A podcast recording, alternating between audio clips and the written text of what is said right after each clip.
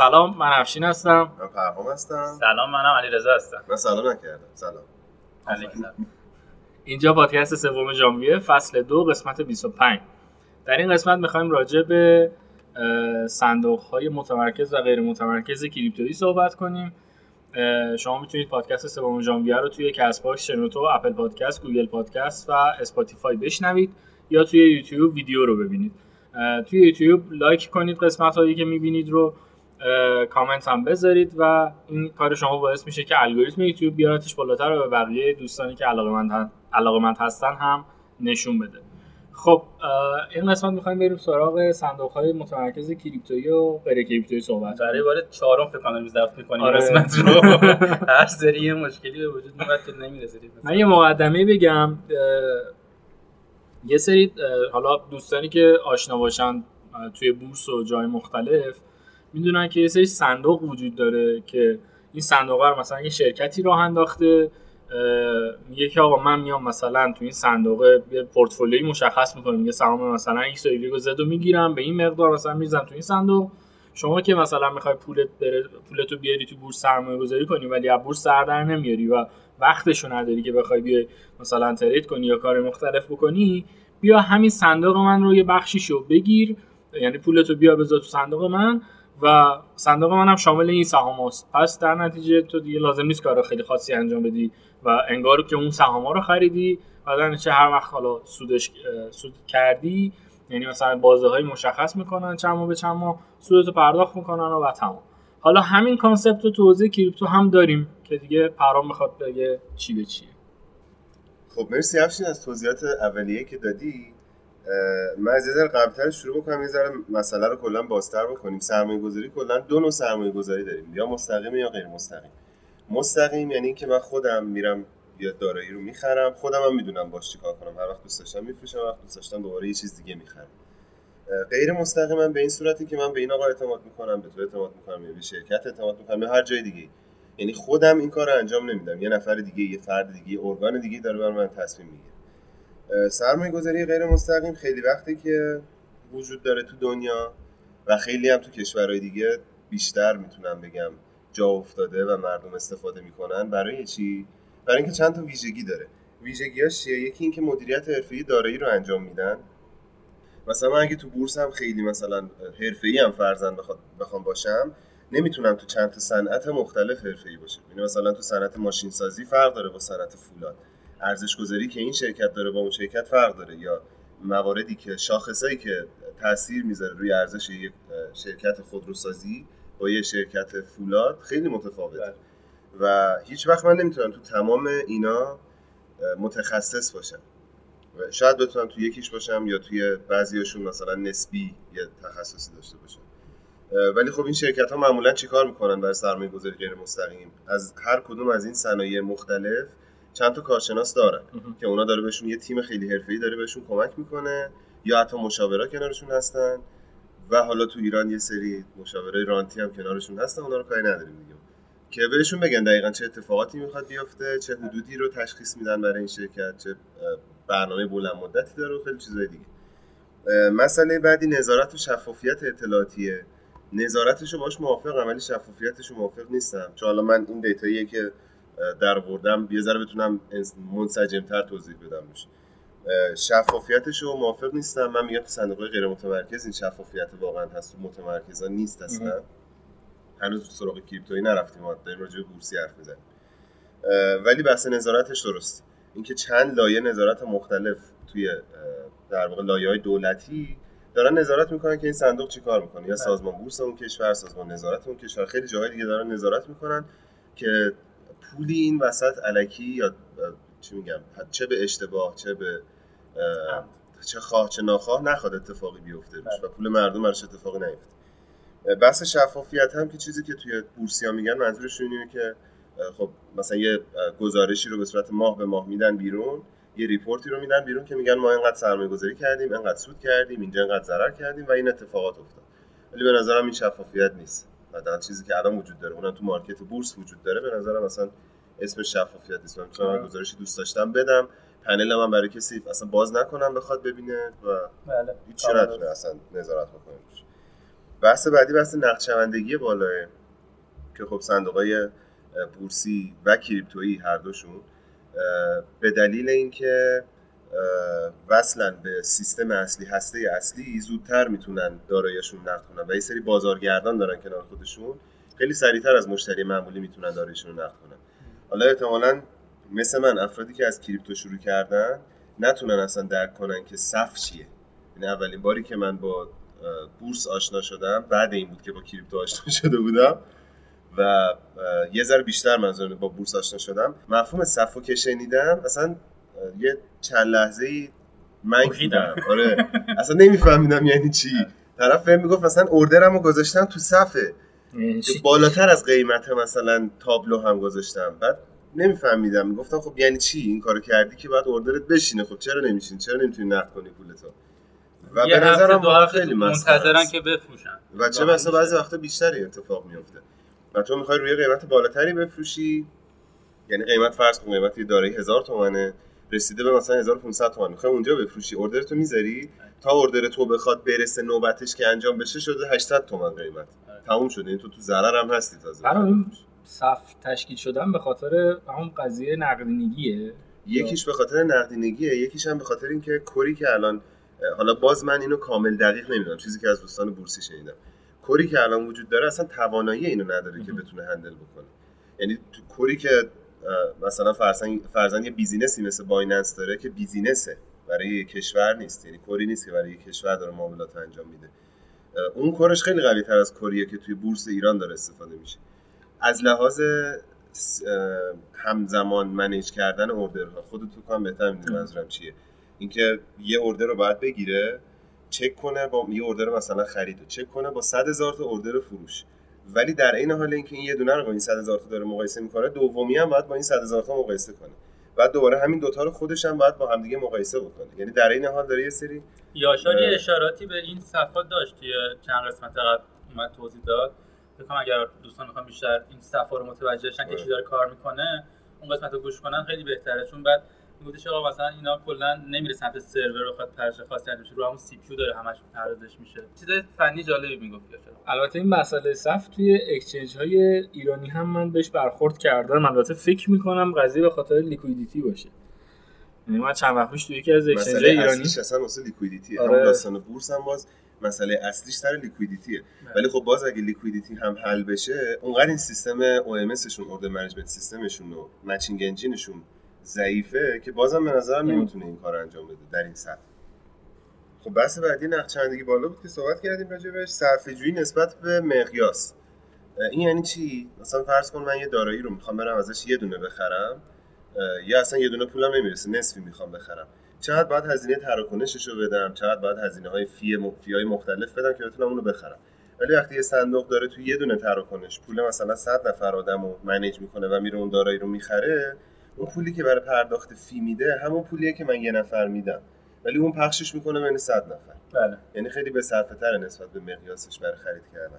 یه نگاهی بندازیم به کلا انواع صندوقی که وجود دارن بعد بریم وارد کریپتوییاش بشیم. صندوقای مثلا money market وجود دارن بازار پول. صندوق mutual وجود دارن صندوق VC هستن صندوق stock هستن صندوق debt یا صندوق در بدهی. index fund ا هستن. fund یعنی صندوق. index هم که یعنی شاخصی دیگه داره شاخص دنبال exchange traded fund ا هستن که قابل معاملن صندوقایی که قابل معامله توی بازارهای عمومی هستن. یعنی تو صرافی ها میشه معاملهشون کرد. و fixed income ا هستن hedge fund ا هستن و خیلی مدلای دیگه. حالا دو نوع, دو نوع متفاوت اینجا از نظر ساختار خود صندوقا داریم. open-end و closed-end open-end همیشه بازن. یعنی هر وقت دوست داشته باشی می‌تونی بری. خرید کنی ازشون. اونا هم دارایی تو manage می‌کنن هر وقت هم خواستی می‌تونی خروج کنی. البته سر زمان خاص معمولا. closed-end هم از همون اول یه مقدار مشخصی اوراق در واقع منتشر می‌کنن و همون مقدار دارایی هم می‌ذارن میان شروع می‌کنن به فروختن. دیگه هیچ هیچ اوراقی رو اضافه نمی‌کنن تا مدت زمانی که میگذره. یه روزی هم میگن آقا الان دیگه صندوق تمام شد بعد بیا تبدیل کنی پولت پس بگیری با دیگه کاری انجام نمیدی یه پولی هم در ازای این می‌گیرن. خب صندوق کریپتویی هم اومدن بر اساس چیزی که ساختاری که وجود داشت توی صندوق بورسی همینجوری شروع به کار کردن.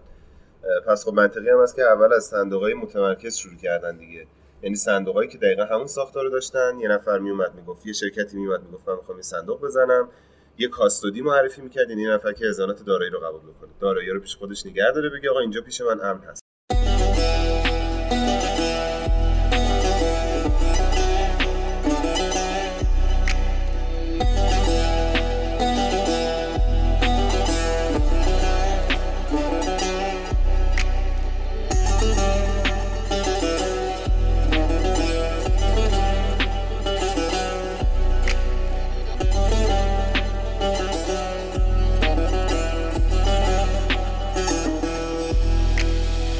داشتم می‌گفتم اینا هم کاری که انجام دادن کریپتویی ها دقیقا با مدل برداری از روی مدلی که توی بازار بورس استفاده می‌شد همون اومدن پیاده کردن همون مدل مشابه حالا سر مجوز گرفتن و اینا یه ذره سختشون بود ولی بالاخره انجام شد تونستن این کار انجام بدن تو ایران گرفتن مجوز ایران نگرفتن هنوز. ایران نه فکر نمی‌کنم هنوز تو ایران که هنوز همه چی خاکستریه دیگه فعلا خبر بله. نیست.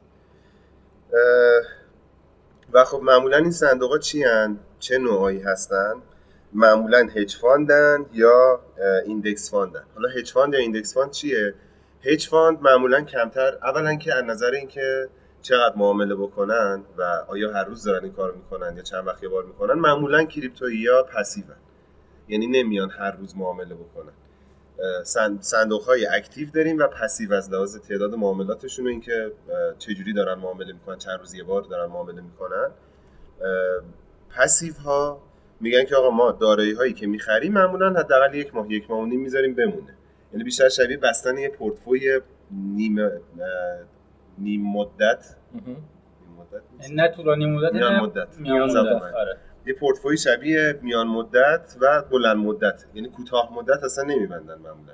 ولی active ها میان میگن ما هر روز می‌خوایم دارایی مختلف رو خرید و فروش کنیم. ممکنه بریم رو توکنایی که یهو اومدن و مثلا hype ی داره ایجاد میشه بریم خرید کنیم دو روز بعدش بفروشیم. ولی خب چیزی که تجربه ای که برای دوستان سرمایه گذار خیلی بزرگ توی این حوزه پیش اومده اینه که active به درد کریپتو نمی‌خوره. قطعا باید روی passive پیش برن. نمیشه گفت 100 درصد ولی خب چیزی که تجربه‌ای که خیلیشون کسب کردن و میگن میگن معمولا passive ه توی میان مدت یا بلند مدت سودی که داره میده از active بیشتره. نسبت به هزینه هایی که باید برای active بودن پرداخت کرد. بله. پس خب اکثر صندوق های crypto یی passive ن از این طرف از نظر ساختاری hedge fund ا از همه بیشترن و index fund ا hedge fund ا چجوری هن؟ چجوری کار می‌کنن؟ hedge fund ا معمولا میان order های متفاوت آینه ای روبروی همدیگه می‌زنن. یعنی اگه میره یه چیزی رو می‌خره لانگ می‌کنه از اون طرف همون دارایی رو یه جایی شورت کرد. با یه مقدار مشخصی هر کدومشون. که حالا محاسباتشون رو خود خودشون می‌دونن که چی کار دارن می‌کنن. من خیلی توی این موضوع اصلا تخصص ندارم می‌خوام صحبت بکنم راجبش ولی اوردر طرف مقابلش رو هم می‌گیرن که یا این طرفشون می‌گیره یا اون طرفشون می‌گیره. یه طرفی اینا معمولا سود می‌کنن که اون یکی اوردر رو زودتر میبندن. که به اصطلاح حرفشون اینه که داریم سرمایه رو پوشش ریسک انجام میدیم برای سرمایه. حالا فارسیش میشه فارسی hedge fund میشه پوشش ریسک. که توی ایران نداریم. مدل صندوق hedge fund ی رو کلا نداریم. مدل بعدی مدل index fund است که index fund یعنی چی؟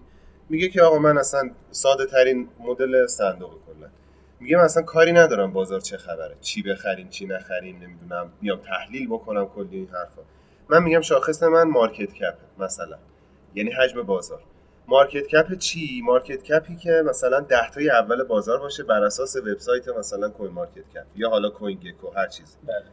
یه چیزی تو پرانتز بگم. من جدیدا دیدم CoinGecko خیلی مد شده بین. بعضی استفاده می‌کنن. نکنید.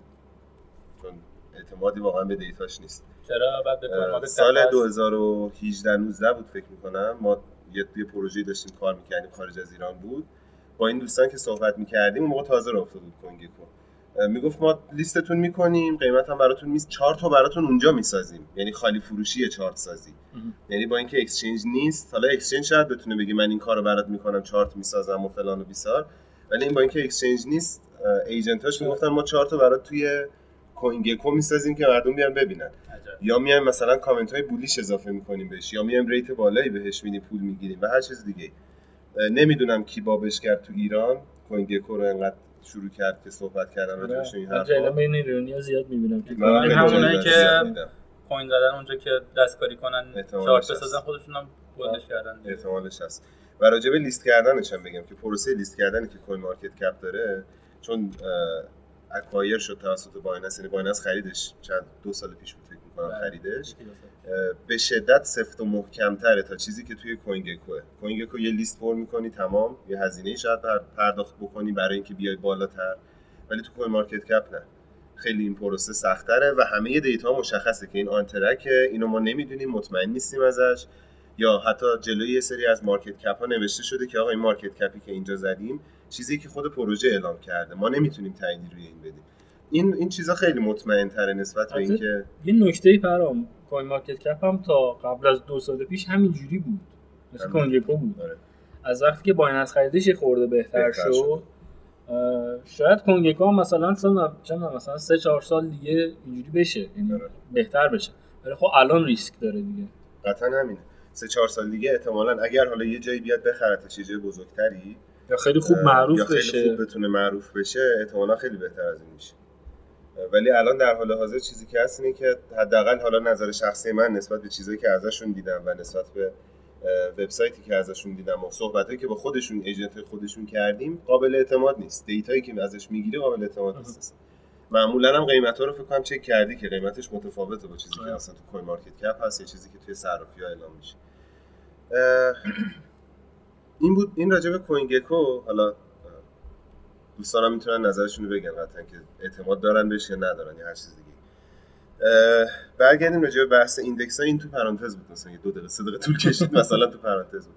برگردیم راجع به index ها میان میگن که من ده تای اول رو بر اساس مثلا CoinMarketCap و بر اساس market cap شون می‌خوام. میاد چیکار می‌کنه؟ market cap رو لیست می‌کنه از بزرگ به کوچیک. میاد میگه من بزرگترینه رو می‌خوام بعد دومی بعد سومی بعد چهارمی بعد پنجمی تا دهمی. این ده تا رو من می‌خرم دارایی رو. به نسبتی که باز خودش می‌دونه. یعنی اونم باز نه تخصص من که بخوام راجعش صحبت کنم نه اینجا اصلا بحثش هست که بخوام حرف بزنیم. با محاسباتی که. خودشون انجام میده یه درصدی میشه میشه اولی مثلا 20 درصد دومی مثلا 18 درصد هر چیزی. با یه درصدی خودش میبنده. اینا رو خرید می‌کنه هر هر وقتم که حالا دو جور می‌تونه دوباره rebalance بکنه دارش یعنی چی rebalance کردن؟ یعنی اینکه اگه این 10 تا تغییر کرد چه- کی بیاد دوباره معاملات جدید انجام بده؟ یا می‌تونه بر اساس زمان باشه یا می‌تونه بر اساس در واقع تغییرات باشه. می‌تونه بیاد بگه آقا اگر دو تا اینا تغییر کرد معامله رو اتوماتیک انجام بده. یا اینکه بگه نه من هفته یه بار اتوماتیک نگاه می‌کنم اگه OK نبود یه معامله می‌کنم که OK بشه. مثلا دهمی رفت یازدهمی ده یازدهمیه رو که اونی که الان رفته یازدهمی میفروشم اون یازدهمی که اومده دهمی رو می‌خرم جایگزین جدیده می‌کنم. رو جایگزین می‌کنم یا به هر شکل دیگه یا من اینو مثال زدم. به هر شکل دیگه هم طرف می‌تونه بگه آقا من استراتژیم برای ریبالانس کردن این شکلی. می‌تونه باشه. هر چیزی که خودش می‌خواد. استراتژی زیادی داریم و باحال حالا اگه فرصت شد توی قسمت منم می‌تونم صحبت کنم. خیلی استراتژی جالبی. یه قسمت پس میایم راجع به این صحبت می‌کنیم خب ببین از نظر ساختار صندوق گفتم. حالا بیایم سراغ ساختار در واقع باز بودن یا بسته بودنشون مقداری که می‌خوان منتشر بکنن. معمولا اوپن اندن چرا معمولا اوپن اندن باز میگم معمولا یعنی اینجوری نیست که همشون اوپن اند باشه. برای چی؟ برای اینکه بازارگردانی که از اون قراره که نقدینگی براشون همیشه داشته باشه ممکنه یه جایی کم بیاره. ممکنه یه جایی نتونه اصلا جمع بکنه بازار رو. برای همین معمولا بازن که اگر کسی اومد باشون شطرنجه رو بشینه بازی بکنه نقطه مقابلشون هر چقدر که اون خواست بازی کنه اینا از این ور بتونن درآمد کسب کنن که واسه یه طرف مقابل هم هزینه بر باشه بازی کردن یعنی هر چقدر اون شروع کرد به بازی کردن با اینا اینا اوراق جدید منتشر بکنن تا زمانی که اون طرف خسته شه بگه آقا من دیگه بسم من دیگه پول ندارم نمی‌تونم بازی کنم باهات و معمولا پس اوپن اندن اوپن اند و کلوز که توضیح. دادیم چی هستن. حالا از لحاظ اینکه قابل معامله باشن یا نه exchange traded fund ها اسمش روشه دیگه. exchange traded یعنی چیزایی هستن که در واقع صندوقهایی هستن که اون اوراقشون قابلیت معامله. داره توی بازارهای باز. یعنی مردم می‌تونن برن order بذارن خرید و فروش بکنن صندوق یا هر چیز دیگه. تو حالت غیر این باشه چجوریه؟ اینجوریه که این شرکته میگه فقط من از تو می‌خرم این اوراق رو و اگر تو هم بخوای ب- بفروشی تو هم بخوای بخری بعد از من بخری. از جای دیگه می‌تونی بخری. و یه تاریخ های خاصی هم داریم ما برای در واقع صورت در واقع حسابداری که می‌خوایم انجام بدیم و تسویه حساب کردن یه time خاصی داریم. به غیر از اون جای دیگه نمی‌تونی اینو خرید و فروش بکنی. ولی اونایی که exchange traded fund ن توی بازارهای معاملاتی اون کشور قابلیت معامله شدن رو داره و می‌تونه بره توی بازار دقیقا. یه شاخص بگیره اونجا سهم صندوق قابل معامله باشه. که حالا یه گوشه چشمی به غیر متمرکزا بزنیم. غیر متمرکزا از رو همین مدل اومدن که قابلیت معامله توی بازارهای باز دارن حالا اینکه الزاما بازار بورس نیست و اصلا اوراق نیست این داستانش چیزی از تفاوتیه که اونور وجود داره. یه آمار خیلی جالبی راجع به صندوقا بدم بعد بریم سراغ صندوق غیر متمرکز. فکر کنم متمرکز گفتیم آره. کلا ETF های کریپتویی این آماره مال مثلا یکی دو ماه پیشه. البته خب الان هم نزدیک به همین عدده خیلی تفاوت نکرده. در کل حدودا 817 هزار تا بیت کوین الان دارن در اختیار خودشون. ETF های بیت کوینی به ارزش 34 میلیارد دلار. الان شده حدود چقدر؟ الان احتمالا خیلی کمتر شده. حدود مثلا شاید 20 18 تا 20 میلیارد دلار. آمار دقیقش هم الان اگه بخوام بگم. آمار دقیق همین الان. وبسایتش هم باهاتون به اشتراک می‌ذاریم. توی کپشنی که می‌ذاریم که اگه دوستان خواستن می‌تونن نگاه کنن. بای بیت کوین ورد واید قسمت ترژری ها بیت کوین ترژری. که می‌تونین دقیقا ببینین که هر ETFی الان چقدر بیت کوین داره کلی ETF ها چقدره چقدر میارزه و خیلی از دیتاهایی به در بخوره دیگه. الان نزدیک 828641 بیت کوین دارن ETF ها کلا که ارزشی حدود 15 ممیز 8 دهم میلیارد دلار داره. این مقدار.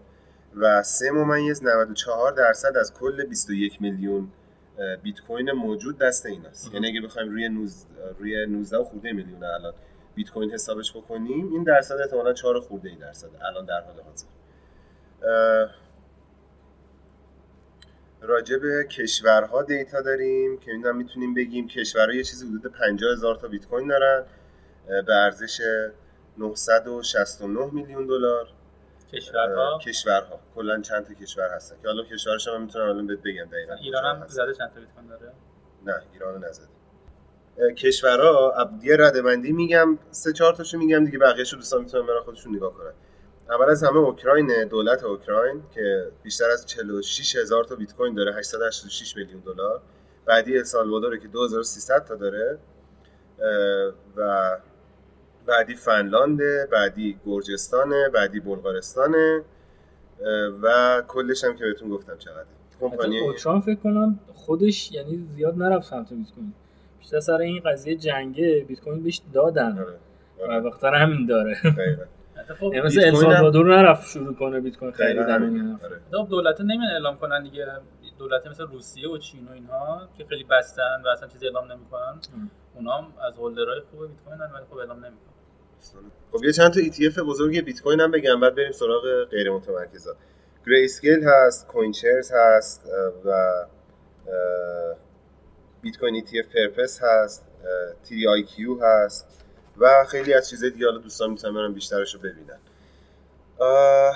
یه سری دیتای باحال دیگه هم داریم ولی اینا حالا تحت یه گزارشی که بعدا داریم روش کار می‌کنیم میاد بیرون احتمالا داشته باشیمش با راجع به صندوق ها و اصلا گزارشی که داشتن چقدر معاملات می‌کردن چیزای دیگه. اینا رو حتما راجبش صحبت می‌کنیم. حالا همین متمرکزه که داشتیم راجبش صحبت می‌کردیم بعضیشون اومدن توکنایزش هم کردن. یعنی اون اوراقشون رو توکن کردن با اون توکنه دارن معاملاتشون رو انجام میدن. ETF هم هستن. یعنی متمرکز. خرید و فروش کنی ولی متمرکزن ETF نه به اون معنا که توی در واقع بازارهای بورس قابل معامله باشه توی صرافی ها قابل معامله است بله. توی صرافی های خاصی. یا مثلا Crypto20 یه همچین چیزیه یه index fundیه که tokenize شده متمرکزه و 20 تای اول بازار رو همیشه میره خرید می‌کنه بر اساس market cap. یه آمار خوبی هم می‌خوام بدم راجع به AUM صندوق های کریپتویی. AUM یعنی چی؟ Asset under management. یعنی آره. مقدار داری ارزش دارایی هایی که دستشونه و دارن مدیریتش می‌کنن AUM تجمیعی صندوقا نزدیک به 60 میلیارد دلار اواخر سال 2021 بوده. این عدد قطعا الان نیست. شاید حداقل یک سوم این رسیده باشه چون خیلی هم خروج کردن از صندوقا اه، ولی حالا این data ی جالبی بود که اون موقع داشتیم. بهترین استراتژی اینا بر اساس گزارش PwC که یه شرکت بزرگی توی حوزه سرمایه گذاری بله. تو دنیا چه تو حوزه سرمایه گذاری بورس چه کریپتو. کلا این شرکت خیلی معروفیه توی این حوزه. بهترین استراتژی از نظر این گزارش و data هایی که داشت venture و ICO یعنی شرکت هایی که صندوق هایی که می اومدن venture سرمایه گذاری می‌کردن توی round اولیه پروژه ها سرمایه گذاری می‌کردن. تعداد hedge fundها یه چیزی بوده 363 تا بوده. تعداد hedge fundها کلا خیلی بیشتر بوده توی صندوق کریپتویی. میانگین AUM هر هر کدوم از این hedge fundها بیشتر از 42 میلیون دلار و 41 ممیز 6 درصدشون توی برنامه های staking شرکت می‌کردن. یعنی یه چیزی حدود نصف این عدد در واقع صندوقا توی برنامه های staking حالا چه اتریوم باشه چه سولانا باشه چه هر پروژه دیگه ای شرکت می‌کردن توی برنامه staking عدد قابل توجهی آره عدد قابل توجهیه. این staking بیاد خلاصه اگه بخوایم بگیم دو جور stake کردن دیگه. یه sta... البته نوع دومش نوعیه که این اسم روش گذاشتن. واقعا به اون معنی نیست. نوع اولش نوع stake کردن تو بلاک چین هست که واسه validate کردن تراکنش هست اون که. نوع دومش هم اینه که از چرخه خارج می‌کنن یه مقداری توکنو برای معاملات استفاده می‌کنن برای lending استفاده می‌کنن صرافی دیدی stake می‌ذارن stake آره. کردن می‌ذارن برای یه سری از توکن ها یا coin ها. اونا بیشتر این سمت ماجراست. ولی این منظور proof of stakeه این stake کردن توی بلاک چین هاست واقعا. یه نکته جالب دیگه حالا واسه کسایی که می‌خوان business راه بندازن که البته ما اصلا خروج ارز از ایران رو به هیچ عنوان حرام. آره. پیشنهاد نمی کنیم که این کارا رو انجام بدن ولی شاید خواستن برن از کفار پول جمع کنن تو کشور خودشون. بیارن تو کشور اسلام بیارن تو کشور خود ما و اینجا بیان آره، هزینه کنن. که حداقل بمونن تو کشور خودشون. 34 درصد hedge fundا توی Cayman Islandن 33 درصدشون توی آمریکان و 9 درصدشون هم جبل‌الطارقه. Cayman خب. Cayman Island هم که دیگه مشخصه برش میرن اونجا شرکت زد دقیقاً هم نمی‌خواستم بگم که مشخصا معلومه که چرا این کارو حالا آمریکاش به کنار توضیح بدید واسه شنونده ها و بینندگان که Cayman Island چرا مشخصه؟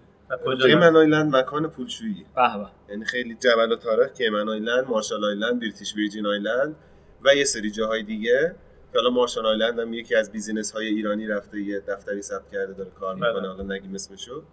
از این نکته اشاره کنم که این کیمن آیلند بایننس هم اونجا بود به تازگی رفته دوبه. کوکوین هم حتی اونجا بود نه فکر رفته دوباره تازه دوبه. وگرنه چون بحث قانون گذاری اونجا راحت بود اکثر صرافی بزرگ هم زمانی اونجا بودن. آخه یه چیزی هم بهت خب بگم. همین الانم هم کیمن آیلند به درد می‌خوره به درد صرافی الان بیشتر می‌تونم بگم دبی می‌خوره. ولی کیمن آیلند هنوز به درد صندوقا خیلی می‌خوره. همونجوری که می‌بینی 34 درصد کیمن آیلند 33 درصد آمریکاست. لزوما نمی‌تونی بگی پولشویی فرهام یعنی شاید طرفم داره واقعا قانونی کار می‌کنه چون یه ساختار قانونی واسه این کار احتمالاً وجود داره. اونجا نه تو بیشتر فهم سرچ کردم مورد اینا. حالا شاید واسه پولشویی هم کار راحتی بشه انجام داده ولی خب یه زمانی هم بایننس هم که به عنوان بزرگترین صرافی دنیا اونجا داشت کار انجام می‌داد. ببین نکته اینه که قانونی نداشت می‌رفت اونجا. آره. نکته اینه که دستت بازه. آره دستت بازه. ولی ولی مسئله دیگه. که حتی اونجا شرکت ثبت کرده یعنی کلا برداره آخه پولشویی بکنه. احتمالش زیادتره. یعنی خیلی زیادتره. جدی میگم. خب. ببین تو اگه همه چی درست باشه استونی مثل استونی البته استونی بازم سفت و سختتر از. کیمن آیلنده. حتی بود. قانون حتی داشت. اون زمانی که استونی خیلی آیسی اسکم می‌شد بازم قانونمندتر از کیمن آیلند بود. یعنی همین الان اگه تو بخوای آی سی او کنی بگی کیمن آیلند مثلا کسی حرفتو گوش نمیده. یعنی استونیا از اون کردیتش بیشتر از کیمن آیلند خیلی خیلی استونیا یه سری قانونگذاری کرده بود. یه سری قانونگذاری وجود داشت. حالا الان که خیلی بهتر شده با جمع ترش کردن. ولی نکته Cayman اینه که هیچ مسئولیتی می‌تونی هیچ مسئولیتی نداشته باشی. یعنی می‌تونی از مردم پول جمع کنی دو روز بعد بگی من ورشکست شدم و هیچ مسئولیتی در قبال پول مردم نداشته باشی. یعنی پولا رو از یه wallet به یه wallet دیگه بزنی به همین سادگی. بگم من تمام شد ورشکست شدم. مثلا liquid شدم هر چیزی. یا بری توی اکسچنجی که مال خودته matching engineتون پشت کارایی بکنه بگه من liquid شدم تمام شد. مسئولیتی هم ندارم در قبال اینکه پول مردم چی شده. کسی هم نمی‌تونه خیرتو بگیره چون هیچ اتفاقی نمی‌تونه بفهمه. هیچ کس هم نمی‌تونه بفهمه. ولی خب حرف اینه که اگر همه چیز از نظر قانونی درسته کار درسته همه چی اوکیه چرا آمریکا نه؟ حالا ایرانیا نه برای ایرانیا ایرانیا رو بذاریم کنار. ولی اونی که داره تو آمریکا زندگی می‌کنه چرا میره کیمن آیلند این کارو انجام میده؟ وقتی از نظر قانونی همه چیزش درسته منابع مالیش مشخصه پولشویی نکرده تا الان نمی‌دونم پرونده قضایی نداشته. این چیزاش وقتی مشخص باشه چرا تو خود آمریکا این کارو نمی‌کنه؟ برای چی میگن تو خود آمریکا چرا نمی‌کنه؟ چون 43 درصد مدیرای هج تو آمریکا یعنی افراد متخصص سرمایه گذار و مدیرای صندوق خیلی خوب و خیلی خفن تو آمریکا اگه می‌خوای این کار درست انجام بدی پس احتمالا میرید سراغ کشوری که منابع خوبی داره برای انجام دادن این کار. که یکیش نشون دهنده یکی از موضوعاتش همین وجود مدیرای خوبه. مهد این کار بله. خب. حالا از این رد شیم یه data ی بعدی هست راجع به performance صندوق کریپتویی. ممکنه برای خیلیا به. چیزشون جا... یکی اینکه جالب باشه و دوم اینکه براشون خیلی خوش نیاد به مذاقشون خیلی خوش نیاد خوششون نیاد از این موضوع. یه باید پارامتر اینو- خاص. آره اینو باید بگیم راجبش حتما صحبت بکنیم. performance صندوق کریپتویی توی quarter سوم سال 2021 یعنی توی bull market هم بودیم. من درصدا رو از بالا به پایین شروع می‌کنم می‌خونم. اول venture و ICO بودن بهترین استراتژی بهترین performance بهترین استراتژی که performance خیلی خوبی دور داده. 31 ممیز دو درصد بوده. اونایی که فقط long می‌گرفتن 30 ممیز 4 درصد بوده. خب bull market مشخص long می‌گرفتی سود می‌کردی در هر صورت. اونایی که multi-strategy بودن یعنی از ممکنه از چند تا از این استراتژی استفاده می‌کردن 28 ممیز 9 درصد بودن. fund of funds ها 20 26 ممیز 2 درصد بودن. fund of funds یعنی اینکه صندوق صندوق ها یه صندوقی میاد مثلا 4 تا ETF رو می‌خره تو ETF خودش نگه میداره. این میشه fund of fund چون رفته روی 4 تا صندوق دیگه سرمایه گذاری کرده. صندوق صندوق ها مادر صندوق صندوقی که فقط روی بیت کوین سرمایه گذاری کردن 25 درصد. این جالبش اینجا. صندوقایی که algo و quant استفاده می‌کردن 13 ممیز 2 درصد performance داشتن. حالا اگه بخوایم بر اساس در واقع دستبندی ریسک داشته باشیم اینا رو این یه ذره نظر شخصی هم قاطیش هستا ولی خب ریسک چیزی که می‌تونه متفاوت باشه دیدگاه ها بعضی جاها توش ولی یه ذره نظر شخصی هم قاطیش هست. از نظر ریسک کردن کمتر از همه می‌تونم بگم multi strategy ریسک داشته. چون multi strategy تو بحث همون توزیع کردن دیدگاه های مختلفی. یعنی تو میگی آقا من هم دیدگاه اینو قبول دارم همینو قبول دارم همینو همینو همینو همه رو چون قبول داری یه سریا ممکنه ضرر بدن یه سریا سود بکنن در نهایت احتمالاً تو توی یه نقطه خوبی می‌تونی وایسی. از دید ریسکی. توی یه نقطه خوبی می‌تونی وایسی. بعدی fund of funds ه که باز می‌تونم بگم ریسک نسبتا کمتری داره چون باز اونم multi strategy پخش کرده. ریسکش رو روی چند تا جای مختلف. اینا ریسکاشون کمتره. بعدی می‌تونم بگم این نظر شخصی من اینه که بیت کوینه. تو bull market بعدیش long only ه. اه، بعدیش اه، quant ه و بعدیش venture و ICO. venture ICO بیشتر از همه ریسک به داره. نظر من خیلی ریسک داره. آره. و کار خاطر آدم همین هم هستش که سود. بیشتری داره سود دیگه. بیشتری داره. یه نکته برام اینه که صندوقایی که داری میگی پورتفوشون مشخصه. پورتفوشون کاملا مشخص خب من الان داشتم به یه چیز فکر می‌کردم. الان long only 30 در 30 ممیز 4 درصد بوده. venture و ICO 31 ممیز 2 بودن. خب یعنی 8 دهم درصد با هم تفاوت دارن. تو اگه خودت بری پولتو پورتفوی اون long only رو نگاه کنی ببینی چی بوده و همون پولتو خودت بری 30 ممیز 4 درصدش رو خرید کنی خب خیلی خوب سود می‌کنی. چرا مثلا بخوای بری دنبال واسه 8 دهم درصد سود بری پولتو تو ریسک ICO و airdrop و این درسته. داستانا بذاری؟ کاملا منطقی. گیر نسبت دلم به- 8 دهمه. باز نسبت به دیدگاهه. یعنی دی... باز نسبت شرایطه. یعنی اگه تو bull market باشیم قطعا چیزی آره. که میگه درسته. یا الان که تو bear market یم احتمالا گزارش بعدی که میاد بیرون اینه که short only ها سود خوبی تونستن بدن performance خوبی داشتن توی این مدت. این حداقل پویا بودن شرایط رو می‌خواد. برای همین این چیزی که تو گفتی به نظر من اگر بیاد تو قالب multi strategy و fund of funds شاید بهتر بتونه بشینه نسبت به شرایط. یعنی اگه بگیم مثلا یکی یه سال پیش پولشو گذاشته تو long on multi strategy تو long هم پول گذاشته تو short only هم گذاشته.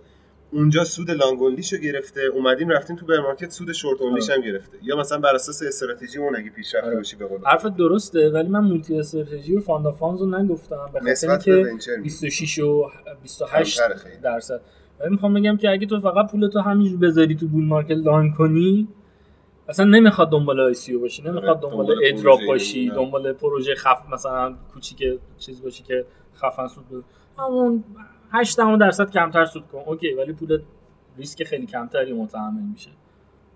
باز به قول تو توی ش... bear market هم همینجوری دیگه short only ه. دقیقا دقیقا.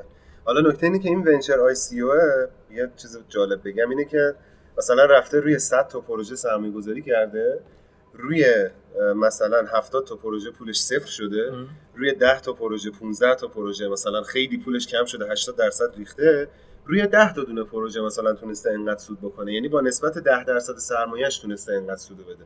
پس حساب کنین که اون 10 سرمایه درصد تا برسه به اون آره. 100 درصده و این سودم بخواد روش اضافه بشه چقدر تونسته سود بکنه روی همون 10 تا دونه پروژه. ولی ریسک بالایی داره. می‌گفتم دیگه روی 100 تا پروژه پول گذاشته که 10 تاش تونستن به یه جایی برسن نسبی. اون بحث الگو تریدینگ ها من فکر کنم الگو تریدینگ ها معمولا سعی می‌کنن استراتژی پیاده بکنن که کمترین ریسک رو داشته باشه. خب قطعا تکنولوژی و عملکرد اونقدی پیشرفت نکرده توی این حالا حوزه که بخواد بدون خطا کار انجام بده. معمولا الگوها رو به عنوان دستیار دستیار تریدرها ازش استفاده میشه. خاطر این وقتی که بخوام کلا برند سویچ کنن رو الگو معمولا چون هم می‌خواد ریسک کم بکنه هم می‌خواد سود بده خاطر سود خیلی کم میشه. و نمی‌تونیم بگیم که این خوبه اون بده. با توجه به ریتی که اون کاربر و اون مجموعه می‌تونه تحمل بکنه بعد استراتژی حالا مختلف و مخصوص خودشون رو پیاده کنن روی صندوق می‌خوام این نظر شخصی. من یه حرفی بزنم. شاید یه خورده مخالف حرف علیرضا باشه توی قسمت algo. ما حالا با دوستانی که صحبت می‌کنیم مثلا یا من می‌خوام برم trade کنم پول داشتم. میگم بابا به خدا با trade نمی‌تونی پول داشت.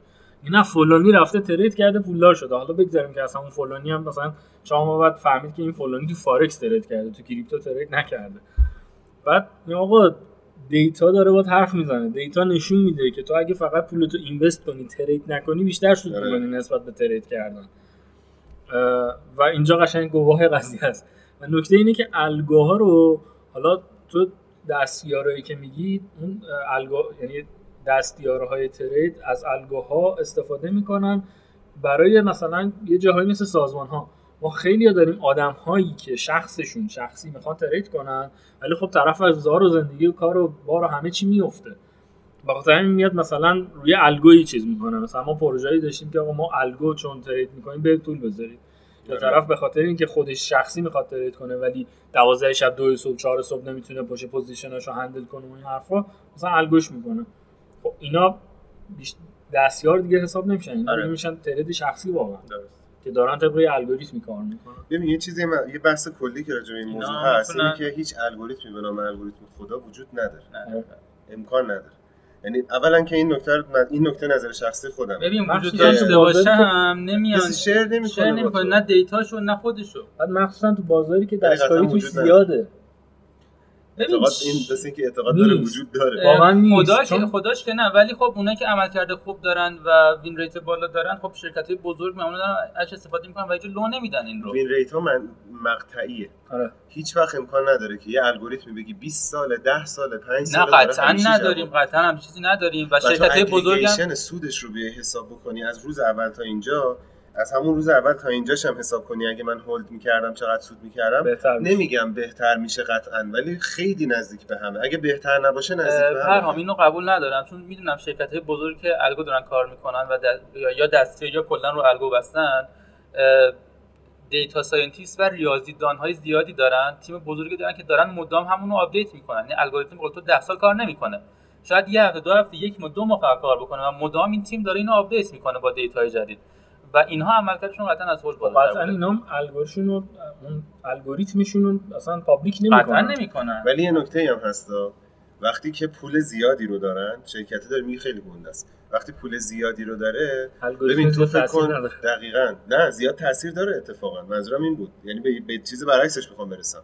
تو فکر کن که از 100 درصد چیزی که توی یه بازار هست تو یک درصدشو که اصلا می‌شناسی دست فلانی و فلانی و فلانی رفیقاتن بهت زنگ می‌زنن میگن هر وقت بخوان بفروشن. یه درصدش دست خودته یه درصدش دست فلانیه. اینا رو خبر داری. تو با سه درصد داشتن مثلا کل بیت کوین ها که همون عددی بود که راجبش داشتیم صحبت می‌کنیم صندوقا دارن مثلا مثال می‌زنم. با اون سه درصده می‌تونی کل مارکت کریپتو رو قشنگ بالا پایین کنی.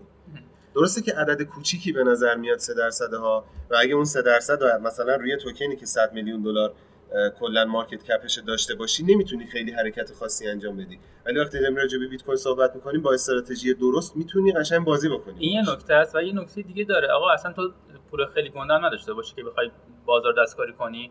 ولی یه سری استراتژیایی داری که می‌تونه تو مقطع خیلی کوچیک و تعداد خیلی زیادی ترید انجام بده. اونجا اگر تو پول زیاد بذاری قطعا تو مقطع زمانی کم و تعداد بالا نمی‌تونی ترید انجام بدی. چون اینقدر حجم پول زیاده اصلا نمیشینه اوردر نمیشینه نمی... نمیشه. ولی می‌تونی با اون پول کم اینقدر تعداد بالا ترید کنی توی بازی زمانی کوتاه و رو تعداد ارزهای خیلی زیادی مارکت های مختلفی که می‌تونی ازش سود قابل توجهی به دست بیاری. این نکته هم هست. یعنی لزوما به این معنی نیستش که طرف بیاد بگه این هفته مثلا بیت کوین سعودی من کلا این هفته رو لانگ بگیرم. نه طرف لانگ می‌گیره در حد 10 15 ثانیه. مثلا میرن سرور سنگین کنار سرور بایننس می‌خرن که اینا رو من قبول دارم. اگه کوتاه مدت در این حد کوتاه مدت باشه که بخواد خیلی کوچیک ببنده آره. اینجوری شدنش می‌تونم بگم با مختلفی دارن. اینا خیلی نوع ولی مختلفی حالا من بازم الزاما نکته همیشه بگم اتفاق نمیفته. برای جنبندی. دوستان به اشتباه نیفتن. اینکه ما میگیم می‌شود یا نمی‌شود قضیه اینه که فقط داریم بررسی می‌کنیم. روی این حرف نگید آقا. خب پس اینا گفتم می‌شود. یه شرکتی اومده گفت آقا ما الگور داریم win rate مون آره. فلانه بریم پول بذاریم. این شرکتی که علیرضا میگه می‌شناسم پسر خالش نیست این فقط خبرش رو شنیده می‌شناسه. اینا اصلا نمیاد لو بدن. اصلا اصلا اصلا شما دسترسی به این شرکت ها بعد ندارید. شما یه ماشین چاپ پول نکن دارید الان یکی بیاد بغلت بگه من یه همچین شرکت میگه ول من پول داشتم. نه اینجوری نیست. شما ماشین چاپ پول داری چرا باید به لو بدی بقیه‌اش استفاده خود استفاده می‌کنی. اون شرکتی هم که من دارم میگم اصلا پول از بیرون نمی‌گیره. کلا یه fund خصوصی هم که دارن این کار انجام میدن. آقا تو برو وام بگیر بذار توی این از سودش بیا وامت هم صاف کن کلی هم پول دار بشه بگذاریم. خب یه چیز دیگه بگیم و تموم کنیم این صحبت رو بریم برای بعدی برای جلسه بعدیش. ولی بازم data داریم. data دوباره میگیم. حتما قسمت بعدی که داشتیم ضبط می‌کردیم.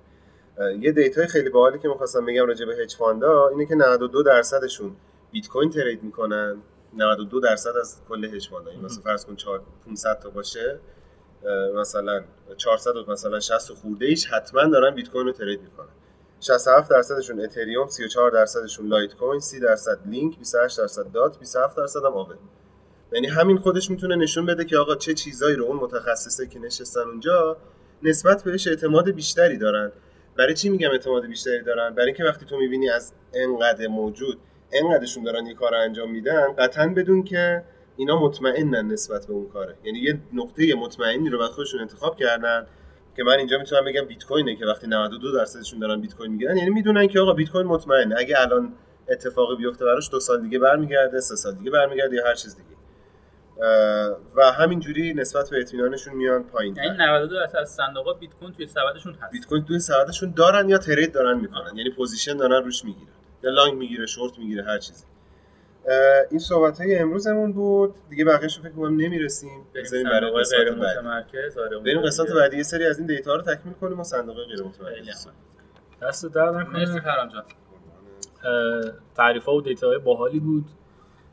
data همیشه حرف می‌زند.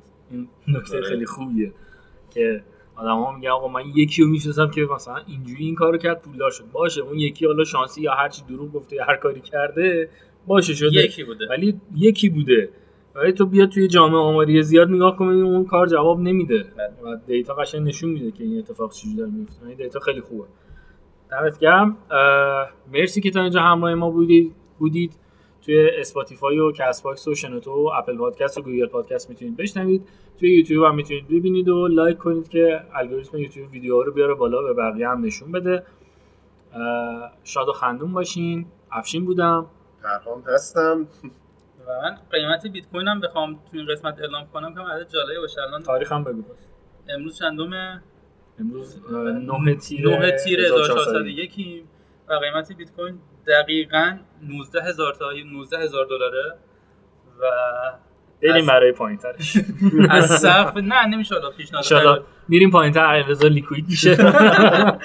و از سقفی که داشته اولش 60 خوری نزدیک به 70 79000 نزدیک 70000 دلار. الان 19000 دلاره. و میگن تاریخ همیشه تکرار میشه زمانی که رسید به 20000 تا بعد رسید به دوباره به 3000 دلار. خواستم فقط قیمتش رو کنم. بمونه. به عنوان یادگاری از این قسمت. الان خیلی جالبه. من هنوز آدمایی رو می‌بینم که امید دارن که مثلا هزار. هفته بعدی میره صد هزار میشه. یا نه هفتاد هزار میشه. و آخه چه معجزه باید یعنی میدین چقدر پول باید دوباره بیاد تو مارکت؟ اونم با وضعیت الان مارکت که میگن چیز S&P 500 و بورس آمریکا میگن حدود دو سال قرار نزولی باشه. حالا من اونجا تخصصی ندارم نمی‌دونم از مثلا بقیه شنیدم. ولی اونجا هم الان نزولیه. بعد مثلا تو این بازاری که طلا نزولیه اونجا نزولیه. بعد شما چجوری انتظار داری که یه ماه یه هفته دو هفته دیگه بیت کوین مثلا بره بالا؟ ببین الان امروز که بیت کوین اینقدر دوباره سقوط داشت به خاطر این بود که اویل نفت. نفت من فارسی کلی کلی. نفت یه سقوطی داشت و خاطر این تمام مارکت جهانی تاثیر داشت.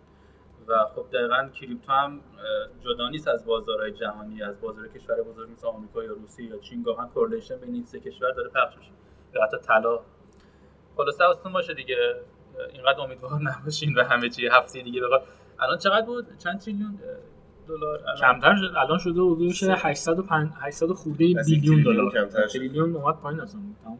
اه، توی 70 هزار تا چقدر بود یه- 3 تریلیون آره، سه تریلیون شما ببین چه 3 حجمی تریلیون خورده یالا خورده یک سوم شده. آره قشنگ شما ببین. چه پولی. باید بیاد که market هفته دیگه به اون قیمت ها برسه خب قشنگ. خیلی نکته جالبی رو گفت علیرضا اون موقع که بیت کوین 69 هزار تا بود market cap کل بازار crypto حدود 3 تریلیون دلار بود الان market cap کل crypto شده حدود 800 و خورده میلیارد دلار یعنی از یه سوم باز بیشتر اومده پایین پس حالا فرض کنیم یه سوم یعنی سه برابر دوباره باید پول بیاد تو بازار تا برسیم دوباره به 69 تقاضا هزار. بیاد که آره. آره.